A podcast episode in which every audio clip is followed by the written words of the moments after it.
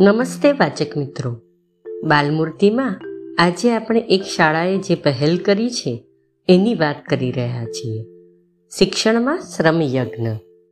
Doctor Nanak ભાઈ ભટ્ટ. શિક્ષણમાં શ્રમયજ્ઞનો અપાર મહિમા હતો, પરંતુ સમજણના અભાવે બાળકોની નાની હળવી મહેનતને મજૂરી તરીકે જોવામાં આવતી. શાળાના આચાર્યશ્રી અને શિક્ષકો વિદ્યાર્થીઓ પાસે થોડી ઘણી હળવી મહેનત કરાવતા ડરે છે. શાળાનું આંગણું સાફ કરવું, બાથરૂમ સાફ કરવું, વર્ગખંડની સ્વચ્છતા, આ બધું જીવન શિક્ષણ છે. અને આ પ્રક્રિયામાંથી પસાર થતું બાળક જ્યારે ઘર સંભાળે છે, ત્યારે પવિત્ર ઘર અને ધંધા રોજગાર કરે છે, ત્યારે ગુડ હાઉસકીપિંગનો પાઠ શીખે છે. અકસ્માત રહિત કાર્યપદ્ધતિનો પ્રથમ પાઠ શાળામાં યોજાતા શ્રમયજ્ઞમાં રહેલો છે.